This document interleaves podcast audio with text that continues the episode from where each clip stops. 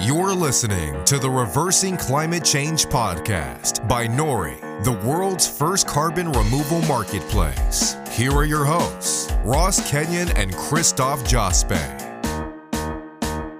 Hello, welcome to the Reversing Climate Change podcast with Nori. I'm Ross Kenyon here with Christoph Jospe and Paul Gamble in the Seattle Nori office. We're here today with Aldyen Donnelly, the Director of Carbon Economics for Nori, and we are talking about cap and trade and the carbon tax. We get a lot of questions about what we think might be problems with these, why don't they seem to work as well as we would hope that they would, and where Nori thinks that we can do better. Would you say that's a fair summation here, Christoph? I think so. Only, only think. I, yeah, because I, I think Aldyen is director of so much more, and it's not just carbon economics. So we probably should reconsider her title.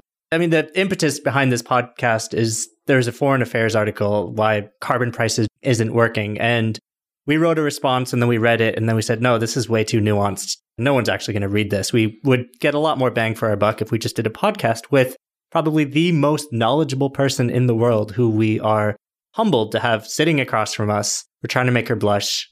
It's slightly working. Yeah, it looks like a little bit, yeah. so, so, where do we start? Should we start with saying, Aldyen, did you read that article? I did. Okay. yeah. so we read this foreign affairs piece and we responded to it, but it was a little too complicated. It wouldn't make a good newspaper piece. You always need a really strong lead there. You can't have nuance in a newspaper unless it's like the New Yorker where you have 10,000, 15,000 words. Like that's where it goes. So we thought it'd be easier to do a podcast here. And this article covers the history of various carbon markets, cap and trade markets, and why they haven't always done so well. It covers what Europe and California. I can't remember any other ones that made Quebec it. and Ontario. Did they discuss it in great detail there? I don't think it was. Yeah. No. Talked about China's market coming oh, online. Oh, in China, well. that was a big one there yeah. too. Yeah. And I remember when I first got into this space and I started looking at markets, I didn't understand why, but my sort of spider sense went off, and I thought intuitively this doesn't make sense. This is not the most effective way to address emissions. And part of that comes from very simple arithmetic that I learned from Klaus Lackner, who said, well, if you put a ton of carbon into the atmosphere, it stays there for hundreds of years. And so you need to put another ton back. And then when I thought, all right, well, money of emitters needs to go to people who are putting tons back. And we could have always started there. And that's the premise by which Nori is operating. And probably the hook through which we were able to attract Aldyen to take these young, bright eyed millennials seriously that, like, oh, these guys are onto something. This is the right way to start, even though obviously emitting carbon dioxide into the atmosphere isn't as simple as just canceling it out. You need to do things like reduce emissions and replace emissions and all these important things. But the fundamental challenge is markets have been set up to do pricing mechanisms that have not worked. They've merely shifted around emissions from one place to another, all the while CO2 is accumulating into the atmosphere. That was a mouthful. So, Aldyen, where do we begin? I think I want to start by saying I was certainly on the team that thought cap and trade was the right answer. And when I formed through experience the opinion that cap and trade isn't the right answer, being a well trained economist, I assumed that taxing carbon would be the right answer. And it didn't take me very long to look at the history to see it wasn't the right answer. It took me a long, long time to start forming opinions about why it wasn't the right answer. So all I've got to say is if everybody out there that just started thinking taxing carbon was the right answer a couple of years ago figures out it's the wrong answer in the next couple of years that just makes them five times smarter than me because it took me so long. So we love our listeners. They're very savvy but if i say cap and trade to my mother who might be listening she doesn't have the slightest clue. So what is cap and trade? Cap and trade is something that's familiar to people in countries that have dairy quota regimes. It's a quota based supply management regime. So the That's what we talked about last podcast, okay, right? Okay. Yeah. yeah. And so basically governments decide to create a limited amount of entitlements to discharge CO2 to the atmosphere. And then if you look back at the 44 precedents that I've looked at since 1978, they give away freely 90 to 98% of those entitlements to large emitters and they create a quota supply in every precedent up to and including, but not uniquely, the California cap and trade market, a supply of quota that is well in excess of the maximum physical capacity of the covered operators to emit.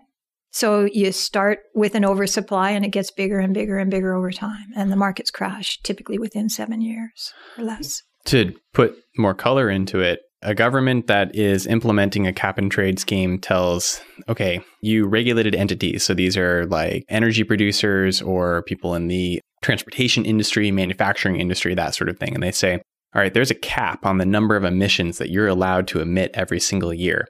We're going to give you these allowances or entitlements, as Aldyen has said. One of them represents one ton of greenhouse gas or CO2 and you're allowed to emit up to that many. You're allowed to use these allowances for your emissions. And if you go over that amount, then you need to acquire more allowances from someone who has a surplus of them. Now, if you go over that amount, let's say you're given 100 allowances in the year, you're allowed to emit 100 tons. You have a few different options for how you might deal with that as you operate your business. One way, and this is the preferred way of the people who set up these markets, is that you take some sort of action to reduce the overall amount of emissions in your operations or supply chain. That's abatements, right? Abatements, yes. Yeah. yeah. So if you're an energy producer, they want you investing in renewables and trying to get your energy customers to switch over to you know, better conservation methods, more efficient appliances, better light bulbs, that sort of thing. You can only do so much with that though.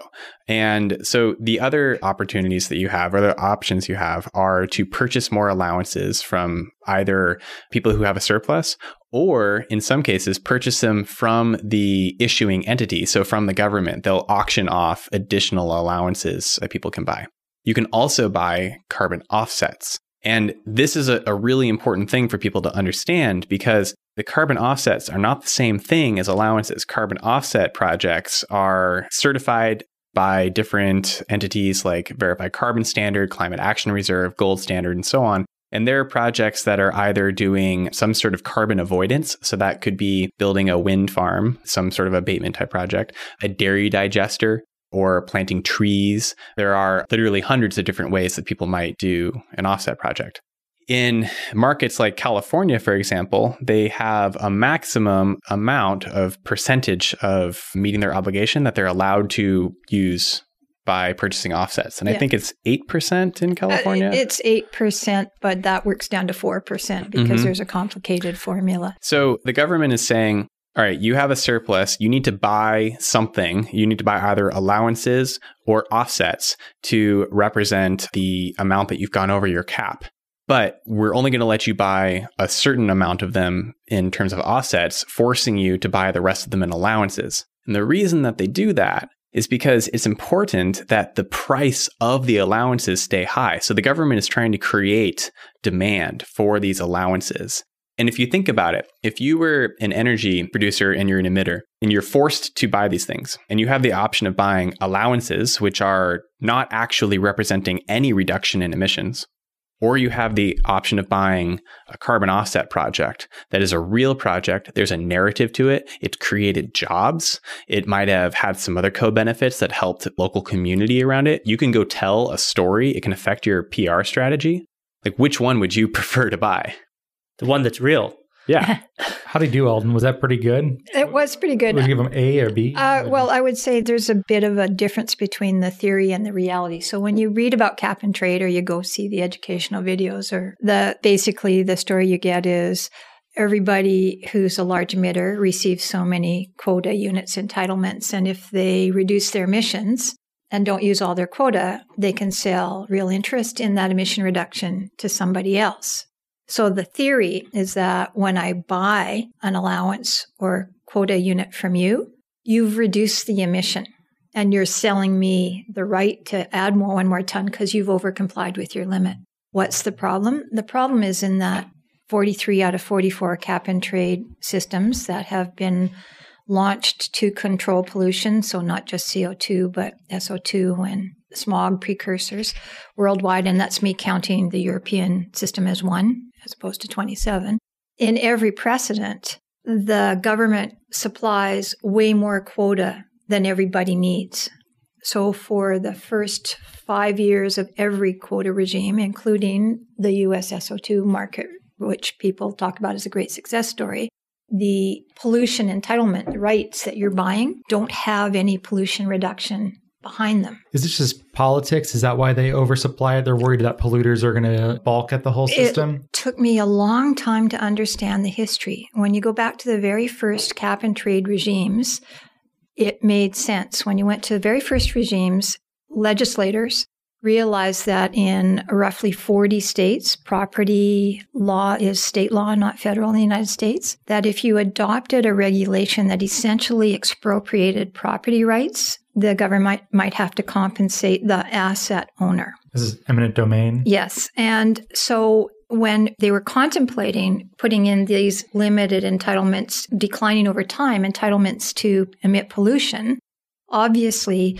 that is over time, if fully implemented, is going to cause a reduction in the market value of the assets that can't fully operate without full entitlements. So you think they have an eminent domain case that prevents? So when the very first cap and trade regimes came in place, the government said, "How do we design this so that when we have the quota supply declining tightly enough that there's an eminent domain issue, we had provided enough early additional income in the oversupply to compensate to them. have compensated them so that we don't have to compensate them. It uh, was a rational decision. it was a logical decision. But what happened in every cap and trade regime, without exception so far, every time they got to that point where the allowance supply was supposed to tighten up, everything stopped. Of So course, right? Because I now have to actually do the expensive and hard things, and I don't want to. And I'm going to complain to the government, and the government will listen to me because I say I'm going to take my jobs elsewhere. And I've learned that, you know, responsible, well meaning people that are designing cap and trade markets today actually don't know that history, that there was actually logic embedded in the idea of oversupplying the market at first, but it only works out if you stick with the commitment to tighten up the supply quickly.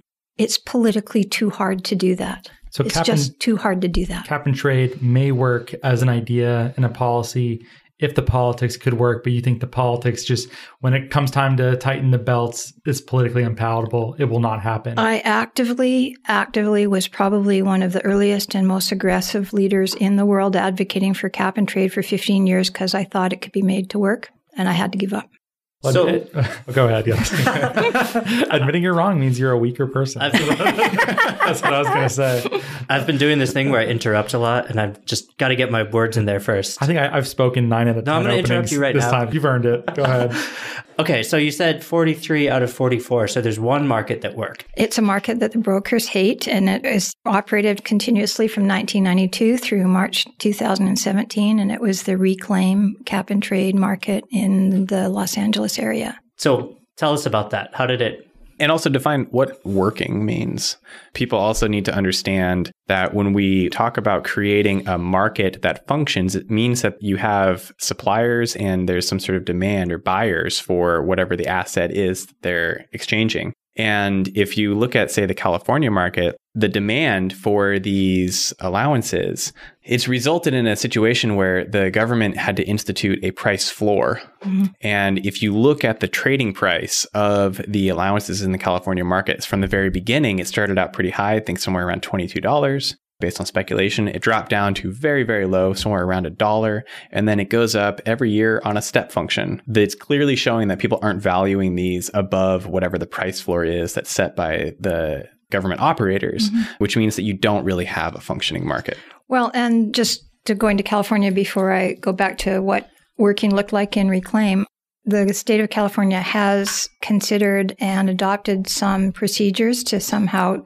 reduce supply, including tightening up the limits on how many offset credits you can use so that the allowances that are surplus have greater demand. But the state of California, there are two things that are true. In their last auction, as a result of some of these tightening up procedures, after a number of auctions where they didn't sell out all of the allowances that were for sale, they did sell out current vintage allowances in the last couple of auctions, but the market bought less than 60% of all of the future vintage allowances they put up for sale. So the market's saying, I don't see these allowances having.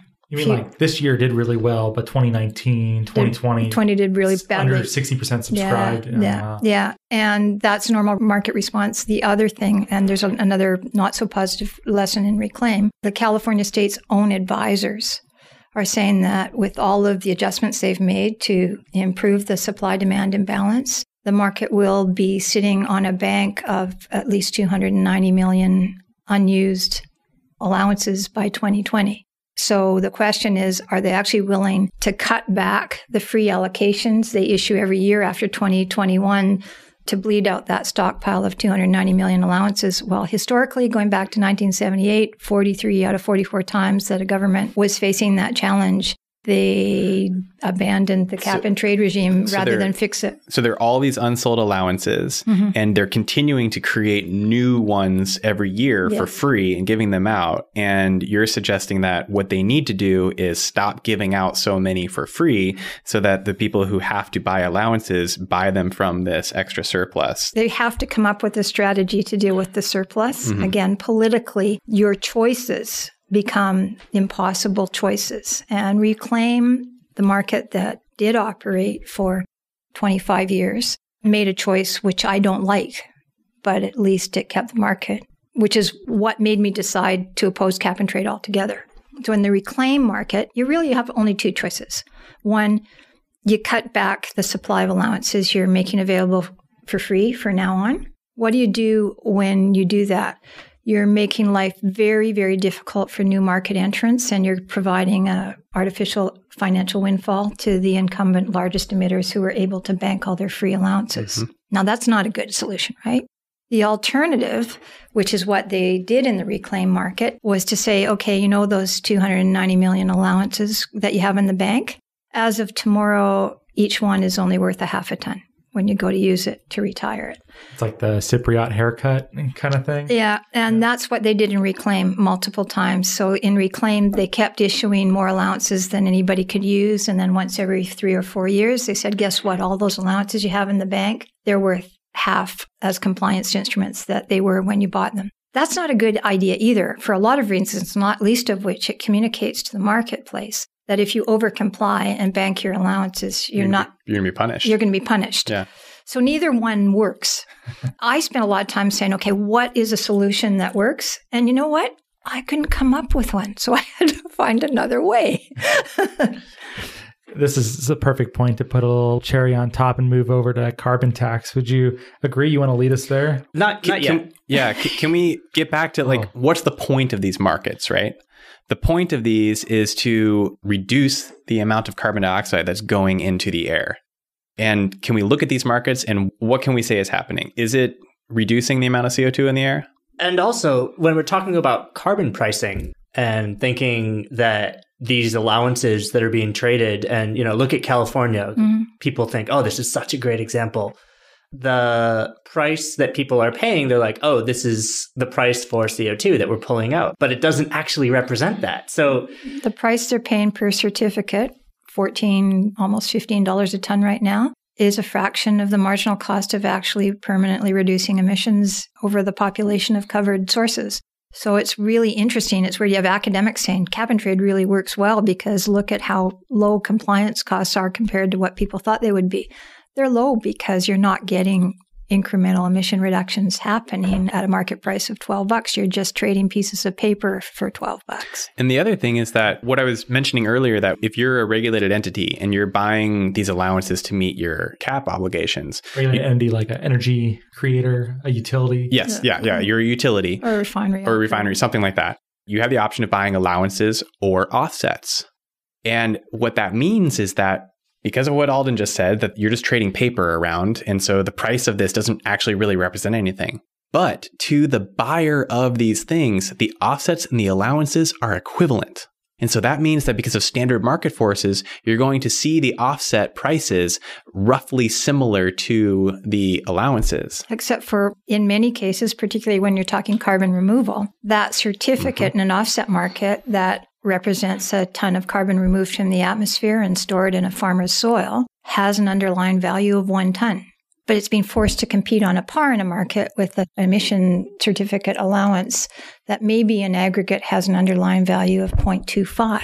So removing and storing carbon in croplands looks really expensive because everybody says a ton only costs 12 bucks. No, a piece of paper that represents at best 25% of a ton costs 12 bucks which is 60 bucks a ton. Is that a hot enough take for you guys? Is that what you're looking for here? What I want the listeners to take away from this is that when you look at the prices that people are reporting at what is being traded for carbon, they do not actually represent real signals on what the value is for avoiding a ton of CO2 or removing a ton of CO2. That's true. Yeah. These markets are set up with different incentive structures. So this is why what we're doing at Nori is so interesting and can be so useful because we're creating a marketplace where people place real value on removing one ton of CO2 and it actually represents one ton of CO2. And so that means that the Nori token price can really become a reference price for the world that is truly market driven, that actually represents one ton of CO2. It's not this abstracted thing or just slips of paper that represents something else. Will you let me move us now into the carbon tax generally? Are you satisfied? I want to talk about Carbon Sim. So, no. so, not yet. Carbon Sim seems like a great tool. I actually, I was off on an airplane, so I could not play, but everyone else on Nori got to play. It was put together by Josh Margolis of the EDF, which is the Environmental Defense Fund. From my understanding, Paul, you did exactly what the quote unquote bad actors do, which is game the system and figure out how to make money. Uh, yeah. so, so, yeah, it's this trading simulation game. It's supposed to function in the same way that if you were a regulated entity in a cap and trade market, how it would work. And you play it over, I think we did a two year time span, yeah. and it's broken up into four quarters. So we had eight different time periods that you switch through. The whole Nori team was playing, and the goal of it is it's a competition just like a real business, is to try to end up with, at the end of the game, you want to have met your obligations for hitting your cap numbers, and you want to make the most amount of money which is how real life works. And so I met my obligations and I had made the most money out of everyone else. And all that I did was trade allowances. I bought low and sold high. I bought low in the auctions.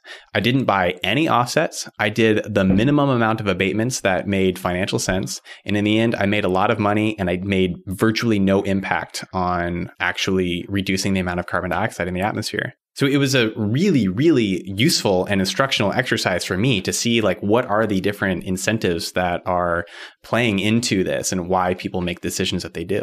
I got suckered into buying a bunch of the abatements that were like three years out in the future by the time they started to pay off. Like, why did I do this? I should have just been uh, screwing around with these. Uh, these yeah, th- th- that's always one of the drawbacks to these simulations. We saw that when we did our simulation game at Reverse Reversapalooza was that if you have a defined end period, then people are going to play towards the end period. They're not going to play as if like time is just yeah. I think I would have caught up and started to hammer you there after a while, but I missed my chance. But there's another complication too. We talk about in those kinds of markets, governments are creating the allowance supply. And again, starting, I'm willing to accept with all of the best intentions and the best designers and everything. And again, you start with a surplus to create the compensation that you think you're going to need later. Regardless what the initial intention was, once governments start generating revenues from selling quota at auction, even if they're only selling 10% of their quota, they ain't willing to give up those revenues. And you can have the revenues from mm-hmm. quota sales or you can have the emission reductions, but typically over time you can't have both.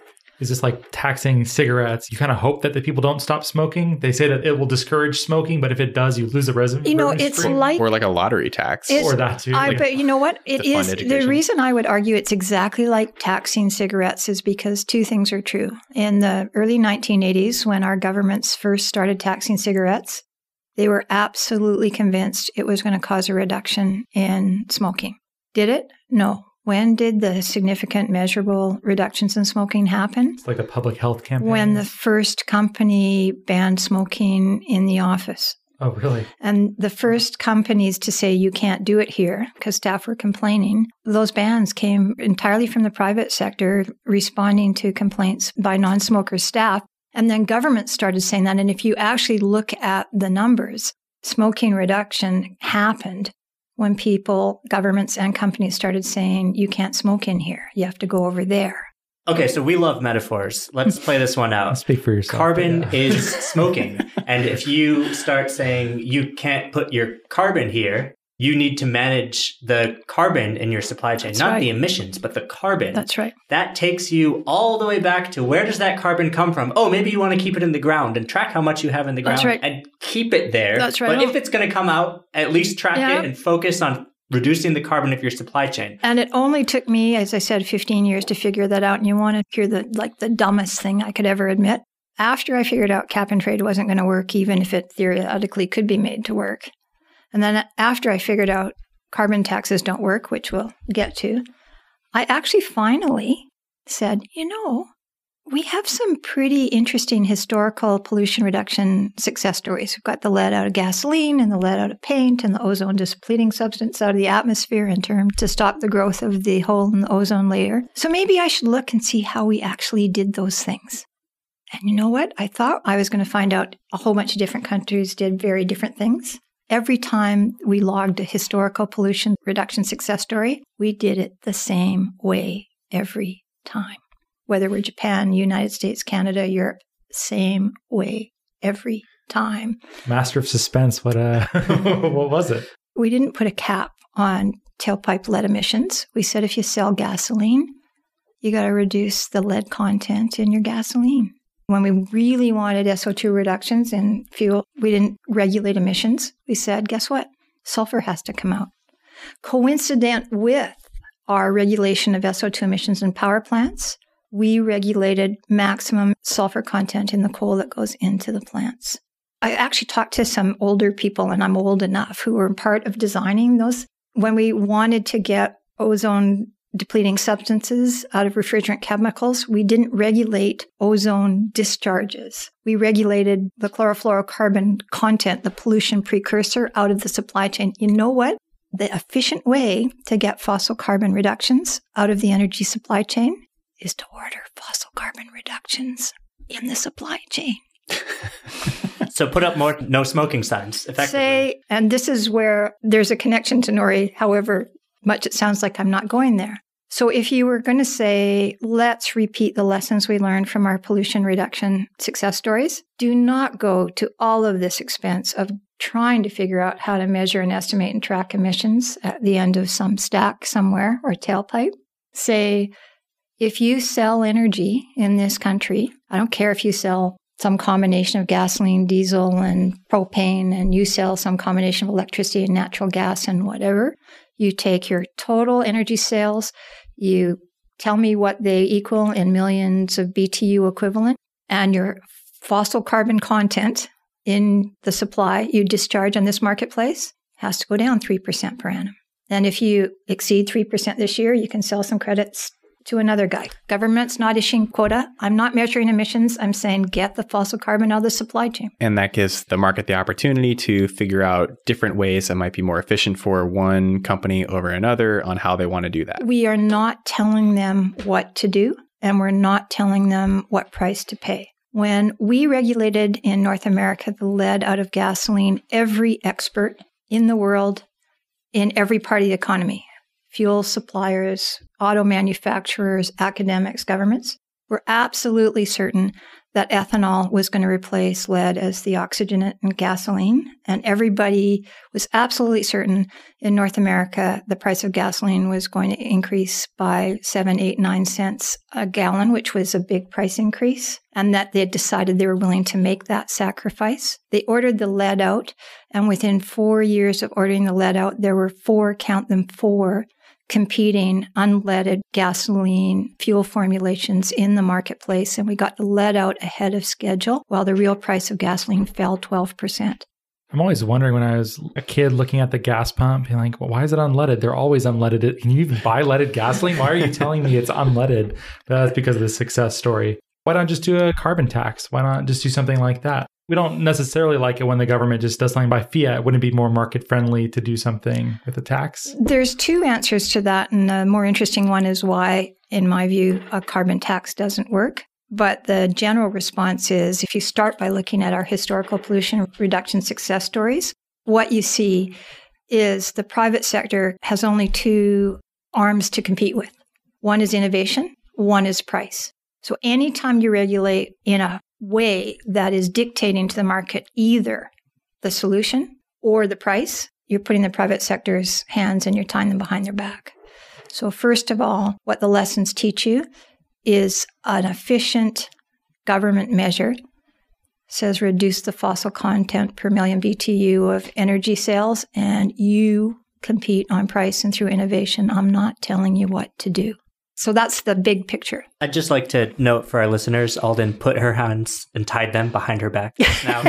so theatrical over here. When you set the market participants to compete, when you're saying get the lead out, get the fossil carbon out, all of a sudden you've spawned a huge competition for market share in the new green economy. Mm-hmm.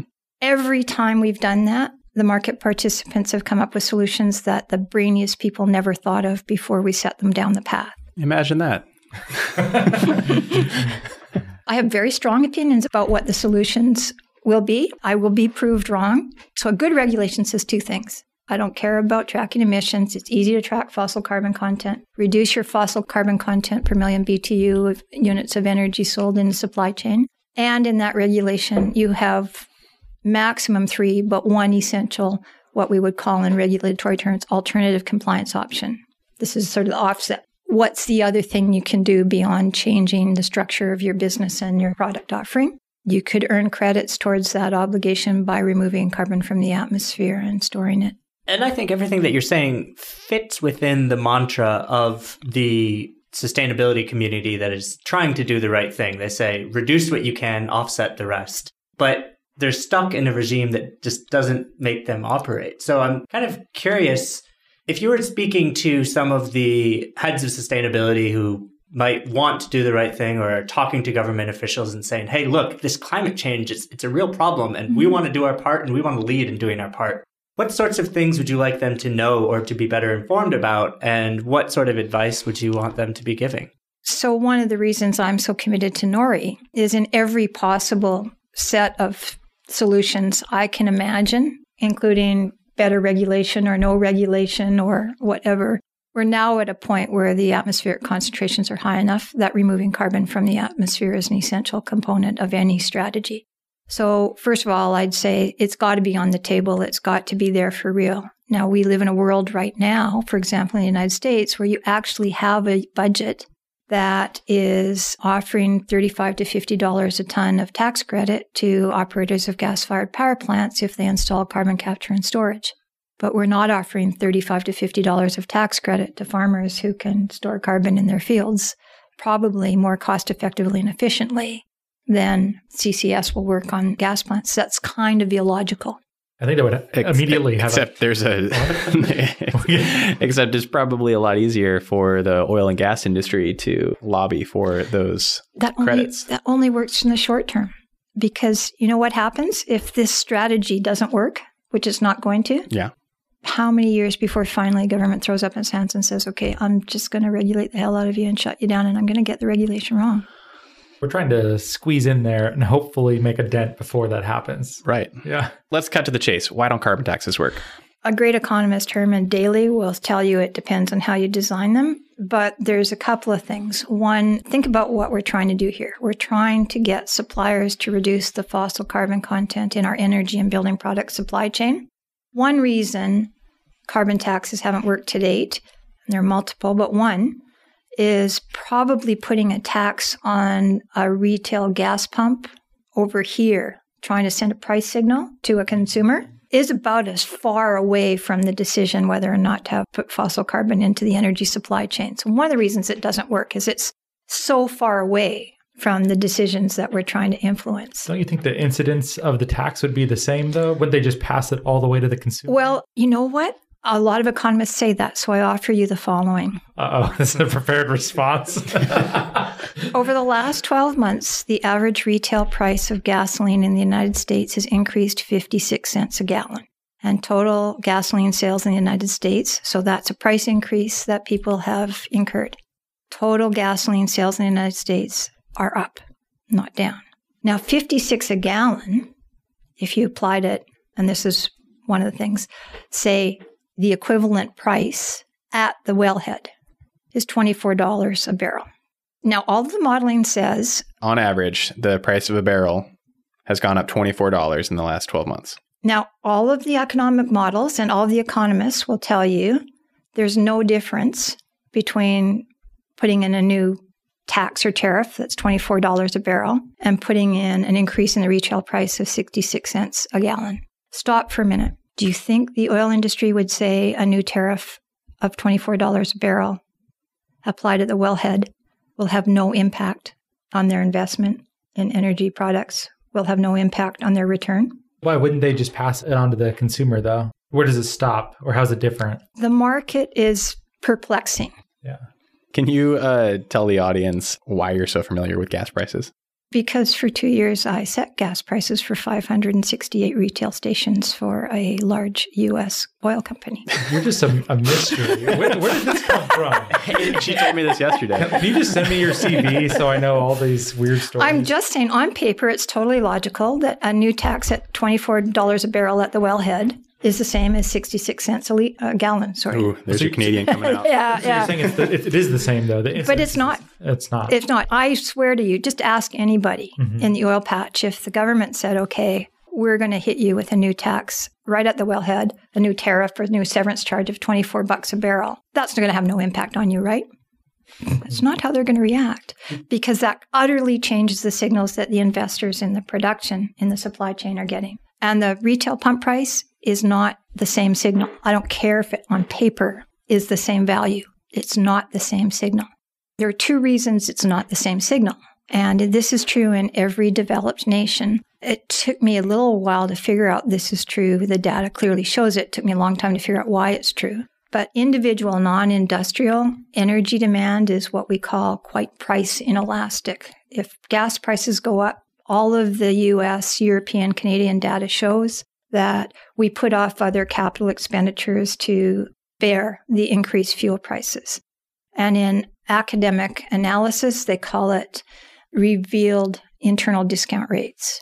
We have a tendency to avoid new capital expenditures or things that feel like new capital expenditures at all costs. So if you were trying to design a tax with the sole purpose of raising new government revenues and not actually changing behavior, you would put it at the gas pump, which is where everybody's putting it. So this internal discount rate thing, that's like saying that I'm a typical American family and I have a 8-year-old car and it doesn't get great gas mileage, but I would rather continue driving this car instead of buying a new car and getting better gas mileage All because of, of- that discount rate. all of 30 years of data, household expenditure data, not just for the US, but all developed nations, say that rather than respond to the 60 cents a gallon price increase and replace that old car when you thought you were going to, you will save the money not replacing the old car to be able to finance the gas purchases. And when you do that, when we translate that choice into an internal discount rate, the data suggests that very well educated people who manage their stock portfolio like meticulously and know the difference between a 7% and 8% return reveal an internal discount rate on their energy purchases and their energy consuming equipment purchases of at least 20%. And over the whole population, you're looking at a revealed discount rate of 40 to 50%. So when a government is choosing to tax at that point of retail out there, that's a conscious decision to proceed with a measure that's least likely among all the measures you can choose, least likely to change behavior, which might explain why some of the big oil companies actually advocate for it these days. It's just behavioral economics and Yeah. a cognitive Yeah. bias. And- failing. And it's not like we're just trying to estimate based on models. Like this has been tried before, especially in Europe. Yeah. Um, why isn't it working over there? Or what are the effects in like Sweden? Well, that's interesting. Again, I argue that most of the times regulators start with the best of intentions. Sweden, Denmark, and Norway, those countries with the oldest carbon taxes And highest too, right? and highest, started by saying, much like we say in the United States and Canada, let's do a hybrid of taxing retail, so residential and small business consumption, and doing cap and trade, this quota trading thing for big industrial. Those governments, for the most part, started off thinking that's the right way to do things. But when they start, you got to give big industry a break because this is hard. Well, by mistake, they figured out wait a second here. I can pack a load of new, large, energy intensive industrial subsidies into the electricity rate infrastructure, call that my carbon policy, my government costs of putting this subsidy in place don't show up on any government balance sheet as debt. I just say, okay, if you're a, an important large industry in Sweden, a refinery, I government are going to guarantee that you get your electricity on a 30 year firm price agreement for four cents a kilowatt hour. And all of the costs you don't pay to get your electricity show up as a carbon or emission reduction or renewable energy charge in household and small business bills. So what's the reality today? The reality today is First of all, a relatively small overall reduction in Swedish nationwide emissions. Emissions. And if you're the average household in Sweden right now, you're paying the equivalent of 44 cents US a kilowatt hour. Holy cow. And the refinery down the street is paying the equivalent of six cents US a kilowatt hour, significantly less than the typical US refinery is paying. For context, the average American energy price is about 10 cents a kilowatt Yeah, hour. so- and here in Seattle, it's six. So they've used their carbon pricing to package a whole bunch of opaque new subsidies for large emitters into the electricity bills that households and small businesses pay. If you're in Denmark, you're paying closer to 50 cents kilowatt hour. If you're in Norway for legacy large hydro electricity, you're paying 40 cents a kilowatt hour. So as soon as government started down the path, whatever their intentions were, they thought, oh my goodness, well, what's the reality? Go look at the OECD statistics. Norway, Denmark, Netherlands, Sweden, the top carbon taxing, longest carbon tax histories among developed nations in the world. We think of as these open socialist, you know, fair societies. Biggest household private debt increases per dollar of disposable income in the whole OECD. Their household debt numbers are through the roof. If you live in Sweden, you're living typically in a home that is 70% to 80% of the square footage of an average US home. And it's probably way more efficient than the average US home. And you were spending 12% of your disposable income just to heat your space and your water. So the net effect of this is that Negligible emission reductions, massive shift of the cost burden of delivering electricity to all the society to the smallest consumers. so a carbon tax is about as regressive of a tax as you could possibly do. unbelievably regressive. If you're looking in these nations, the disposable income of the 40% richest families is, you know, there's different ways of measuring it, but say is anywhere from five to 12 times the disposable income of the poorest families.